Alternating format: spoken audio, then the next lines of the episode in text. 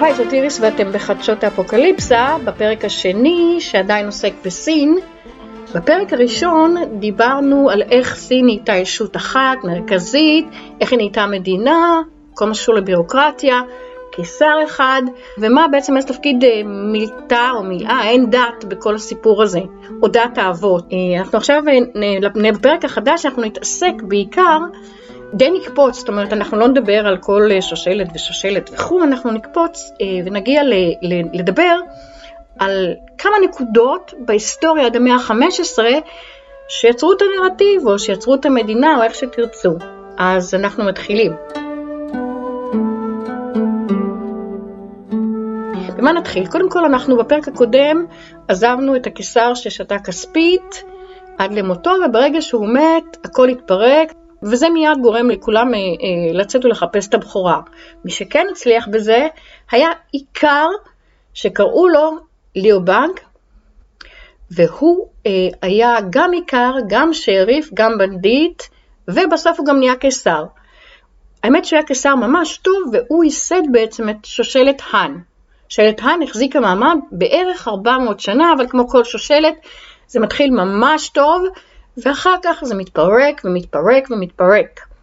אז בתחילת השושלת כמובן שהדבר הראשון שהוא עשה זה אה, למחוק את הלגליזם כי הוא היה קונפוציסט. זאת אומרת הוא האמין בטוב האדם, בערכים וכמובן בחשיבות המשפחה וזה יעלה לו ביוקר בסוף בסוף בסוף. אבל כרגע אנחנו במצב שהכל יופי יופי. עכשיו אני שנייה רוצה שנדבר על איך עובד כל עניין המשפחה והירושה ויורש העצר וכל הדברים האלה. אז קודם כל אם אנחנו לוקחים שנייה שיפט לאירופה, שבה היה מלך והייתה לו אישה והיו לו שני בנים, אחד חולה ואחד מת בקרב ואז הוא מתחתן שוב. בקיצור, מלחמת הירושה שם הייתה מאוד אינטנסיבית אבל לא, היא לא התפתחה לממדים אפיים. בסין זה היה אחרת לגמרי.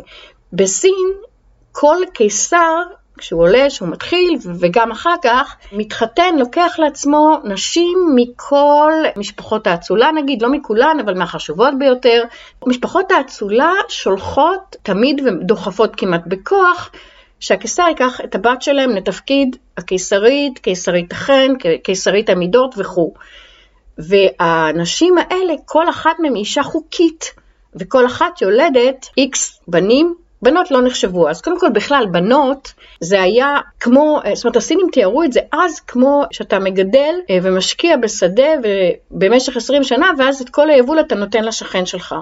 מראש בנות לא היו שוות השקעה, סליחה בנות, אבל זה היה המצב. המלך שלנו, מלך האן, מתחתן עם נניח 20 נשים מהאצולה המקומית, וכל אחת מהן יש לה נגיד שניים, שלושה בנים, זה יוצר uh, כמות uh, די מטורפת של מועמדים לכתר, וזה רק מתחיל. כל כזאת נציגה של משפחת אצולה, כשהיא נכנסת לארמון היא די מתנתקת מהמשפחה, זאת אומרת הסיכוי שהיא תראה את הדודים שלה וזה הוא, הוא די קטן. האמת שגם הסיכוי שהיא תראה את הילדים שלה, כי ברגע שנולד לילד, הוא מאומץ כביכול על ידי הקיסרית, שגם מנהלת את הארמון, אם המלכה עדיין חיה, בדרך כלל היא מנהלת הארמון, ובעצם מתנהלת שם ממלכה נפרדת לגמרי, שמנסה מאוד להשפיע על מה שקורה בחצר עצמה. ילדים במשפחה, הם נגיד ראו את האימא שלהם פעם בחודש, משהו כזה, האנשים הכי קרובים אליהם היו בדרך כלל המחנכים שלהם, הסריסים והמשרתות. בעיקר הסריסים, והסריסים זאת נקודה שאני רוצה שנייה להתעכב עליה כי היא מאוד משמעותית. הסריסים בעצם היו אנשים סינים בדרך כלל שהובאו לארמון בגיל מאוד צעיר, לפני שהם התחתנו כמובן, ואחרי שהם עברו ניתוח לגזירת הפעמונים, הרעיון הוא למרות שכולם חושבים שגזרו להם את הפעמונים בשביל שהם לא יעשו דברים שאסור בארמון, או שהם היו רק חלק מהארמון, זה לא נכון. הסריסים הביאו אותם וחתכו להם כדי שהם לא תהיה להם משפחה, שלא תהיה להם נאמנות למשהו אחר, שהם לא יהיו להם שאיפות להחליף את המלך בשביל המשפחה שלהם. זאת אומרת, הם נחשבו אה, אמינים ואנשים שגדלים בארמון ומתים בארמון וחיים בארמון. בתוך הארמון גם, התפקידים שלהם היו מגוונים, זה השתנה מתקופה לתקופה, אבל הם היחידים שיכלו להסתובב בין כל החלקים של הארמון, זאת אומרת, הם היו גם אצל הנשים, גם אצל הילדים וגם אצל הקיסר עצמו.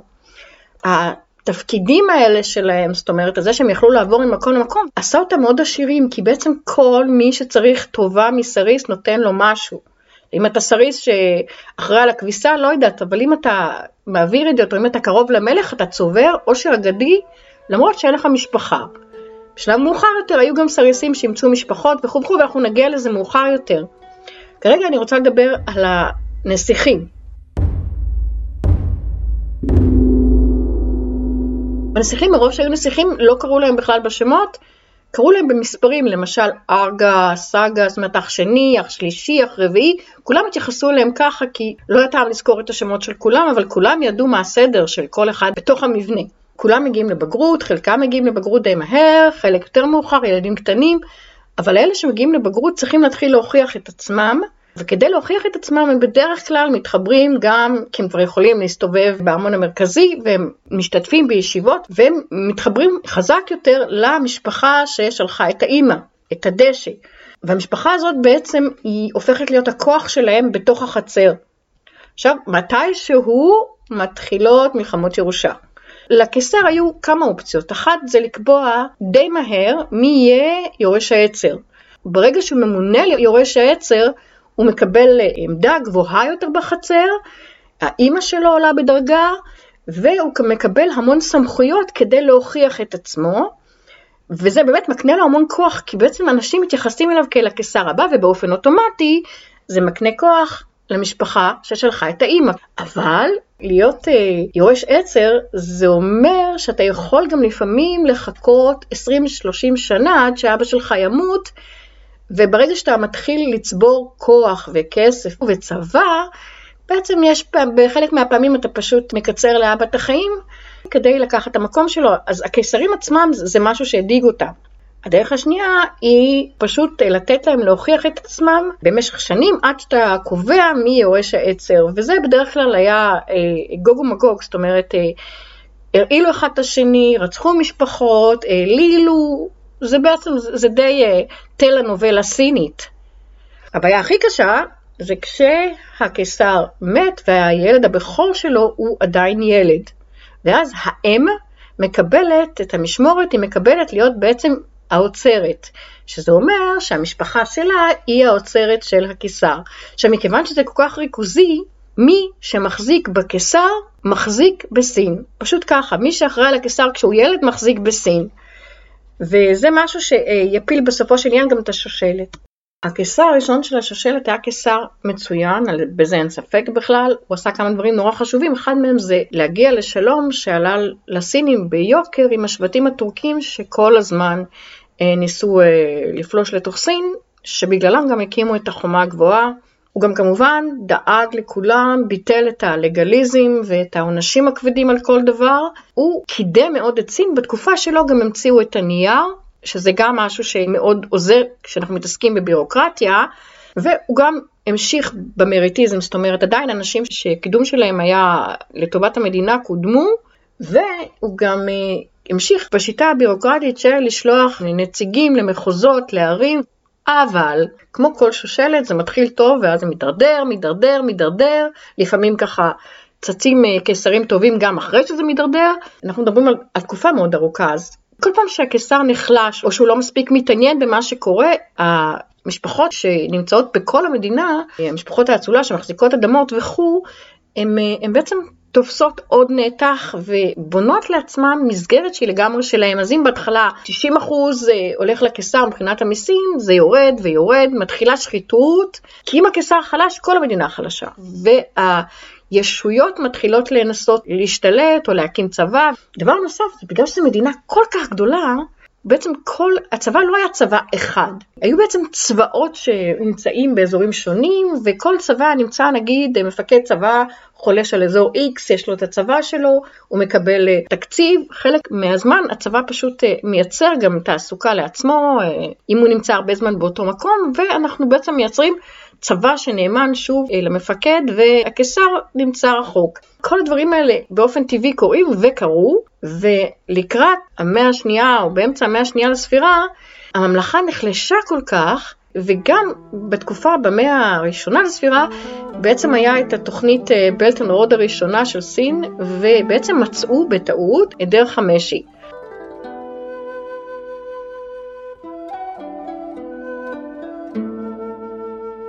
עכשיו, דרך המשי זה לא היה כדי לייבא סחורה, אלא בחשיבה הסינית יש להם הכל, הם לא צריכים שום דבר. יש להם מדינה גדולה, יש להם חקלאות מפוארת, יש להם אה, אנשי מלאכה, יש להם סוסים, יש להם מים, יש להם הכל. ומה שכן, הם יכולים דרך זה להרחיב את הייצור שלהם ולמכור. זה מאוד uh, קפיטליסטי בסופו של עניין, אבל הדרך הזאת עלתה המון המון כסף. זאת אומרת, כדי לבנות את הדרך צריך uh, uh, שיהיה נתיב שיהיה נוח לתנועה, צריך לשמור על הביטחון שלה, צריך שיהיו נקודות מכס.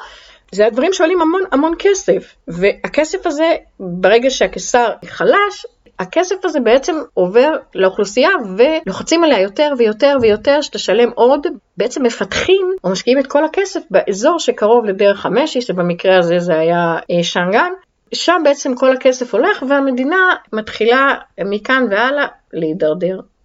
מידרדרת, מידרדרת, מידרדרת, חייב להגיע איזה אירוע ברמה קוסמית, או מה שנקרא 10 ברמת האפוקליפסיה של איריס, זה במאה ה-70 לספירה היה שיטפון שככל הנראה, וזה קראתי דווקא מחקרים יותר מודרניים, זאת אומרת, אה, פשוט ההצפה הייתה מטורפת.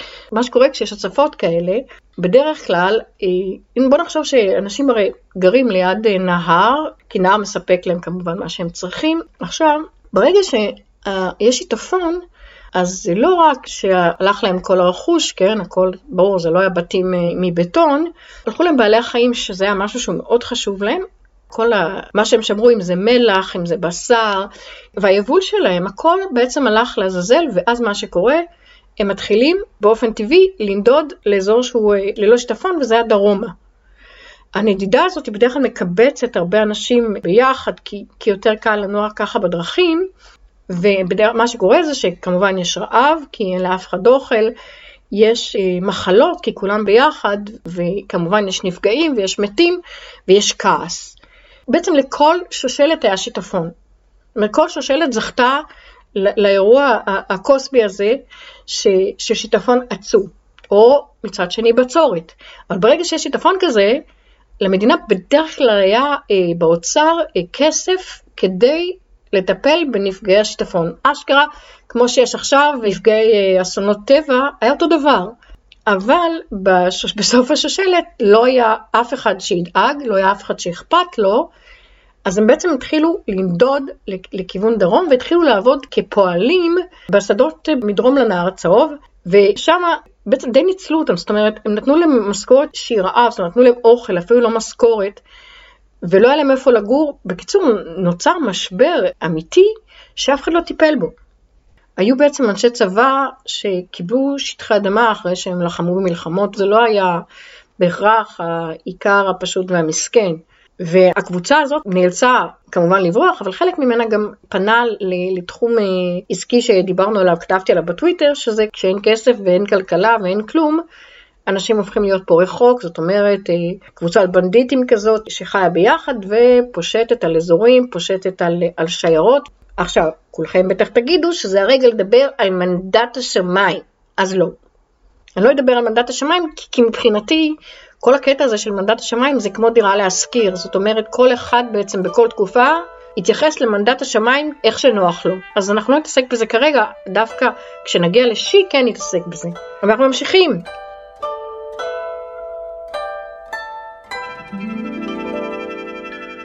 אז כמובן שמה שקורה כשיש כעס, קם מנהיג עממי, אני בכוונה לא מכניסה אתכם לכל השמות כי, כי אתם לא תזכרו ובמילא לחצים הם קוראים אולין או וואנג. אז אני לא מכניסה אתכם, אני אקרא לו בכינוי הקיסר הצהוב. בקיצור, הבחור הזה היה אה, טאואיסט, דאואיסט, כומר, הוא למד לטפל באנשים, ואז הוא הלך להתבודדות במערה, ובמערה נגלה לו אה, לאוצה, מי שכתב את ה... שחושבים שכתב את הדאואיזם, את כל התורה, ואמר לו שהוא צריך למרוד והגיע העת אה, לשנות את אה, מנדט השמיים, ושטוב, הקיסר הצהוב הגיע, ולמרד קוראים, נכון, מרד הטורבנים הצהובים. עכשיו, הבחור הזה המשיך, זאת אומרת זה לא שישר הוא, הוא קם והקים לו מפלגה ויצא למלחמה, הוא אה, טיפל באנשים, בחולים, באלה שהגיעו מכל, ה, מכל האזורים עמוקים, עבר מכל מקום, גם האחים שלו, ושרו את בשורת המלחמה בזמן שהם מטפלים באנשים, וגם הוא באיזשהו שלב עלה לו השתן לראש, הוא גם עשה קסמים. עכשיו קסמים, בדרך כלל זה היה, זאת אומרת, הדאואיזם מתעסק המון עם אלמנטים של הטבע, אז כאילו להגיד שהגשם ירד אה, עוד שבוע, או מאיזה כיוון הרוח תבוא וכו'. אבל כן, הוא היה אה, קוסם, לפחות הוא ראה את עצמו ככה, הוא קרא לעצמו הקיסר הצהוב, הוא קרא לאח, אחד האחים שלו כשר האדמה והשני כשר האזרחים. הרעיון הוא, הוא באמת אפוקליפטי, זאת אומרת, למחות את סין כמו שהיא עד השורש, כאילו להרוס אותה, ואז לבנות סין חדשה, שיהיו לה שמיים צהובים, כשר צהוב וכו'. זה היה טוב ברעיון, בתכלס הם פשוט אה, פשטו על כפרים ואזורים, והם פשוט שרפו, בזזו, רצחו והרגו אה, את כל מי שבדרך. זאת אומרת, הרבה מהרעיון הזה היה מאוד יפה בתור רעיון, אבל האמת שכשאנשים רעבים במצב שהחיילים היו וכועסים, זה נכון אמנם שאתה נגיד פוגע בסמלי שלטון, אבל לא, כאן הם פשוט אה, מחקו, אה, מחקו אזורים שלמים ויצרו חוסר ביטחון בכל המדינה, זאת אומרת כל המדינה הייתה במצב של אה, מגננה, של חוסר ביטחון, מתי הם יגיעו אלינו, ומה שקורה תמיד כשיש כזה בלאגן, המדינה מתחילה להתפרק לכל ישות שומרת על הישות עצמה, מטפלת רק בדברים שלה. וזה באמת אה, מה שקרה, אבל תוך כל הבלגן הזה היה איש אחד שהציל את המצב. עכשיו אני יודעת שכולכם חושבים שזה ליובה וליובו וכאלה, כי כולכם שיחקתם או לא שיחקתם, אבל אתם מכירים פחות או יותר את רומן שלושת הממלכות. תזכרו שזה רומן, תזכרו שהוא נכתב במאה ה-14, ותזכרו שהרבה פעמים הספרות עושה עוול להיסטוריה. כמו למשל במקרה של ריצ'רד השלישי. עכשיו, צאו צאו צאו צאו היה בן של סריס, הפתעה. האבא שלו היה סריס מאוד מאוד נחשב והוא אימץ אותו כבן. והוא מגיל צעיר נחשב איש די מבריק והוא מאוד עסק באומנות, הוא כתב שירים והוא גם היה איש צבא מאוד מאוד מוצלח. הוא גם מאוד העריך נאמנות, אי אפשר היה לשחד אותו בשום דרך, זאת אומרת הוא היה בלתי שחיד בעליל. וזה תזכרו כי הוא נורא מזכיר לי, לי אישית הוא מזכיר את צ'יג באיזשהו מקום. זאת אומרת, הוא היה אכזר נורא, אבל הוא היה ישר מאוד. וצ'אוצ'או מצליח אה, להתגבר על המרד, אה, חוזר לעיר, חוזר לקיסר, לוקח את הקיסר תחת חסותו, כמובן שזה לא היה ככה, זה היה יותר מורכב, אבל בגדול, מהשלב הזה, מי ששולט במדינה זה הצ'אנסלור, ראש הממשלה ולא הקיסר. צ'אוצ'או היה ראש ממשלה טוב, הוא טיפל מאוד יפה בחיילים שלו, בסך הכל, אם לא הרגזתם אותו, הוא היה סבבה לגמרי. ובשלב הזה אנחנו נכנסים לתקופת שלושת הממלכות, שבסך הכל היו אלף הממלכות, בואו נהיה כנים. כל הממלכות האלה זה משפחות. וכל המשפחות האלה לא ניסו לכבוש שטח ולהגיד זה שלנו. כולם ניסו להיות קיסרים של סין. זאת אומרת, למרות כל מה שקרה, והמושג סין כקיסרות או כמדינה נשאר. לא היה מצב ש- שאנשים ירצו, למרות שזה מה שקרה בסוף, אבל לא היה מצב שנגיד אנחנו רוצים לקחת שטח ולהיפרד מסין, כי כולם כבר היו סינים. זאת אומרת, אדוני המלחמה התנהלה כל כך הרבה, אה, זמן כל כך ארוך והיא כל כך הייתה, אה, זאת אומרת, השתנתה כל כך, הייתה כל כך מובילית, שלמשל כשכתבו את, אה, את רומן את שלושת הממלכות, בסדר, יש ברומן הזה 94 גיבורים ראשיים, זאת אומרת, זה השתנה כל הזמן.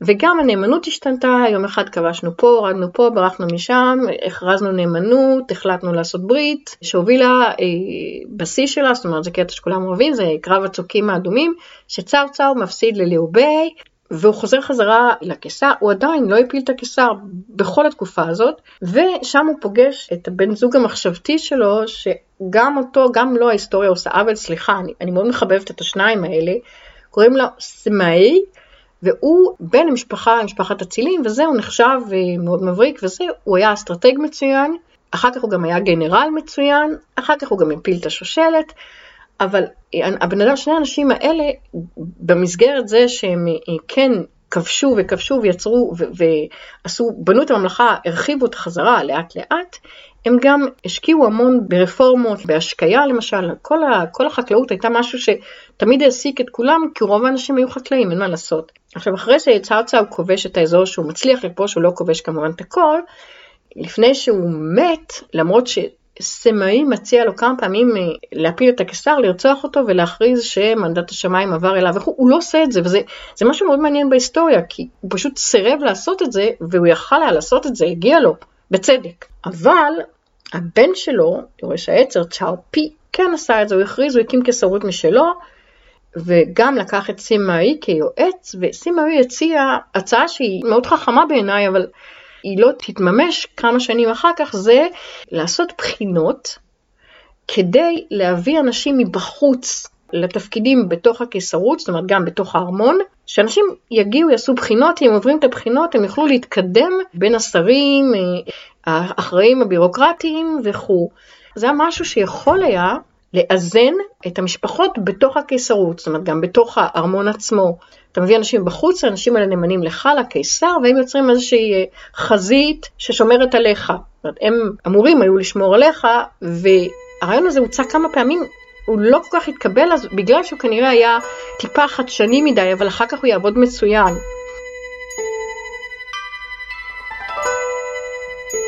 עכשיו אנחנו אה, נפרדים לרגע מהתקופה הזאת, לפני שאנחנו עוזבים את זה, אני רוצה להגיד שני דברים. אחד, השושלת של, של צרצר, הבן שלו והנכד שלו, והנין, נין, כן, חיו תקופות מאוד קצרות, אני לא יודעת למה, היה שם איזה, הייתה שם איזו מחלה במשפחה, כי מתו נורא מהר. גם צרצר, אגב, מת כנראה מסרטן בראש. אגב, בתקופה ההיא חי רופא שכבר ביצע ניתוחים בהרדמה מלאה, תחשבו, וכבר ידעו אז שיש דבר כזה שנקרא סרטן.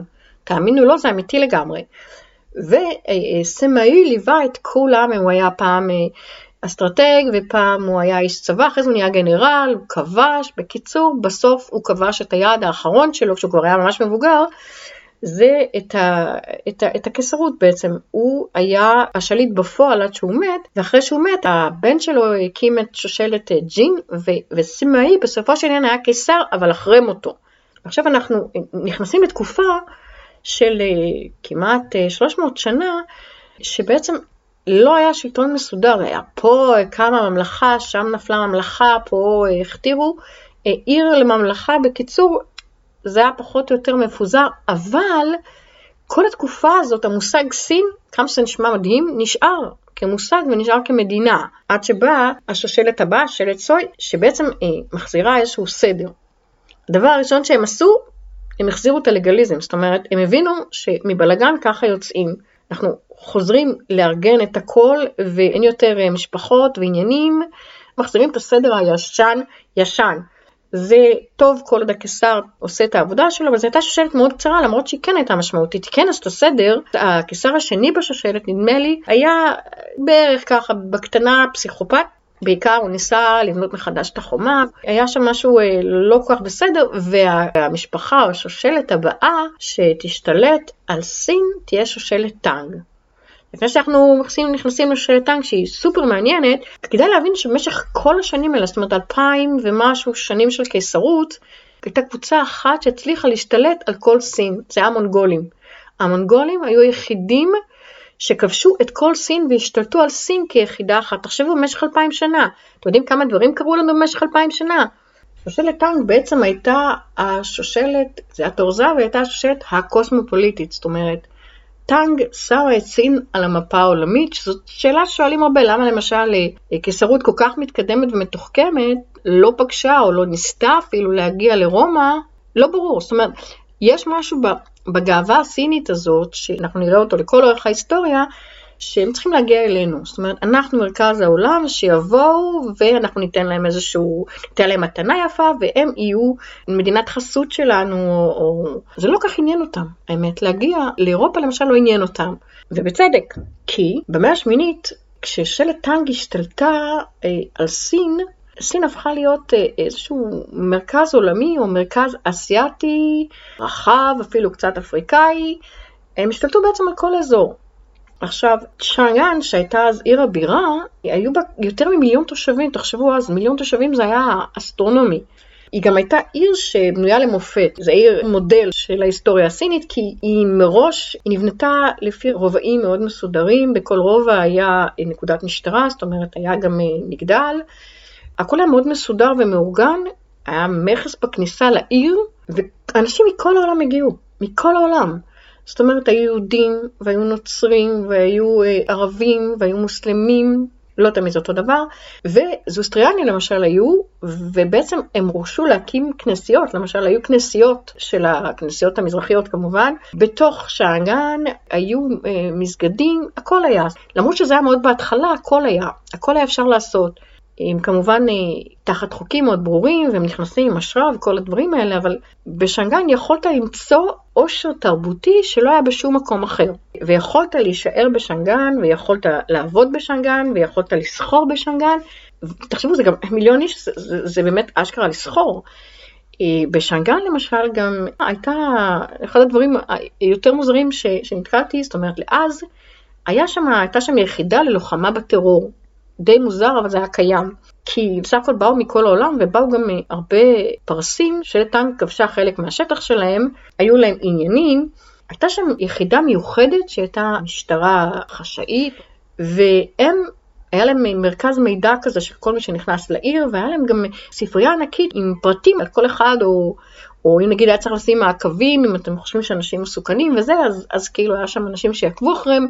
בקיצור, זה היה יחידה לוחמה בטרור של שושלת טנג, אחרי זה זה התפתח עוד, אבל כרגע אנחנו נמצאים בחלק השני של השושלת, אחרי שהייתה הקיסרית הוא, שלה דווקא ההיסטוריה הייתה מאוד נחמדה, כי היא באמת הייתה בן אדם אכזרי בצורה יוצאת דופן.